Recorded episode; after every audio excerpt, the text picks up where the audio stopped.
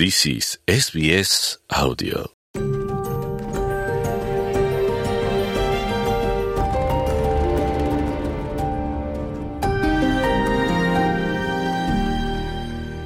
Rakyat Australia telah menolak cadangan untuk menubuh suara kaum orang asli ke parlimen dalam perlembagaan setelah sebilangan majoriti pengundi di kesemua enam negeri dan juga wilayah Northern Territory memilih tidak sebagai undian mereka.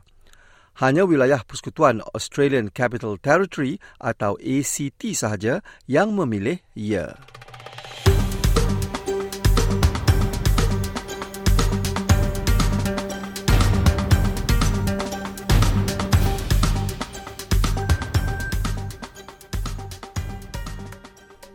Jelas sekali, sebilangan majoriti rakyat Australia menolak cadangan untuk memberi suara kepada kaum orang asli ke parlimen.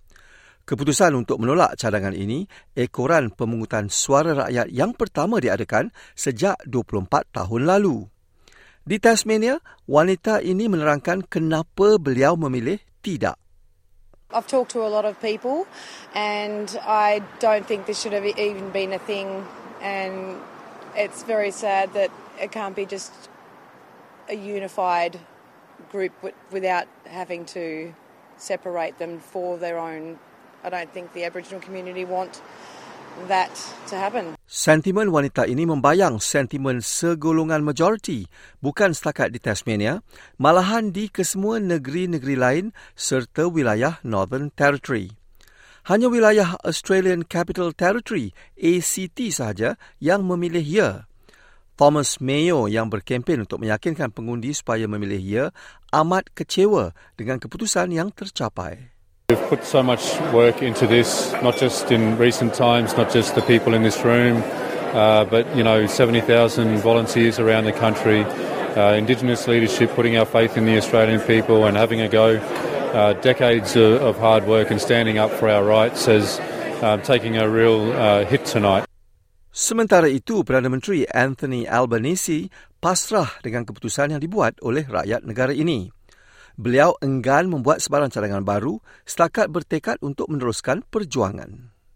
I absolutely respect the decision of the Australian people and the democratic process that has delivered it.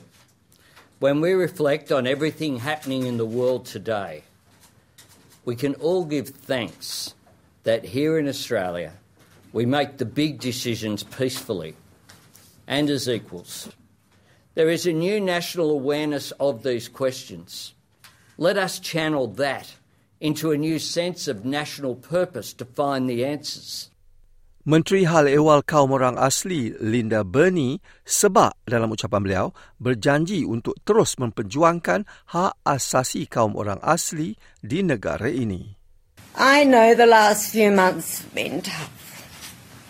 But be proud of who you are. Be proud of your identity. Be proud of the 65,000 years of history and culture that you are part of and your rightful place in this country. We will carry on and we will move forward and we will thrive. This is not the end of reconciliation. And in the months ahead, I will have more to say about our government's renewed commitment to closing the gap. Dalam pada itu, Ketua Parti Pembangkang Peter Dutton berkata, keputusan tidak adalah yang terbaik untuk Australia. At all times in this debate, uh, I've levelled my criticism at what I consider to have been a bad idea to divide Australians based on their heritage or the time at which they came to our country. The Coalition, like all Australians, wants to see Indigenous disadvantage addressed. We just disagree on the voice being the solution. And while yes and no voters may hold differences of opinion, these opinions of difference do not diminish our love for our country or our regard for each other. Manakala senator yang berketurunan kaum orang asli, Jacinta Nampijimpa Price, mengalu-alukan keputusan tidak ini. They've said no to division within our constitution along the lines of race. They've said no to the gaslighting, to the bullying, to the manipulation. They've said no to grievance uh, and, and, and the push from activists to suggest that we are a racist country when we are absolutely not a racist country.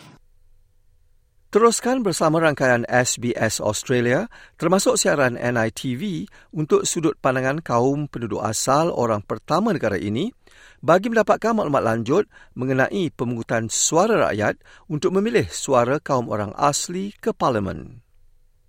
Juga layari SBS Voice Referendum Portal untuk mendapatkan rencana, video dan podcast dalam lebih 60 bahasa atau melalui penstreaman berita terkini serta analisis, rencana dan hiburan menerusi Voice Referendum Hub on SBS On Demand. Rencana ini disediakan oleh Deborah Growack dan Greg Diet untuk berita SBS, diterbitkan oleh Zani Ahmad untuk SBS Melayu.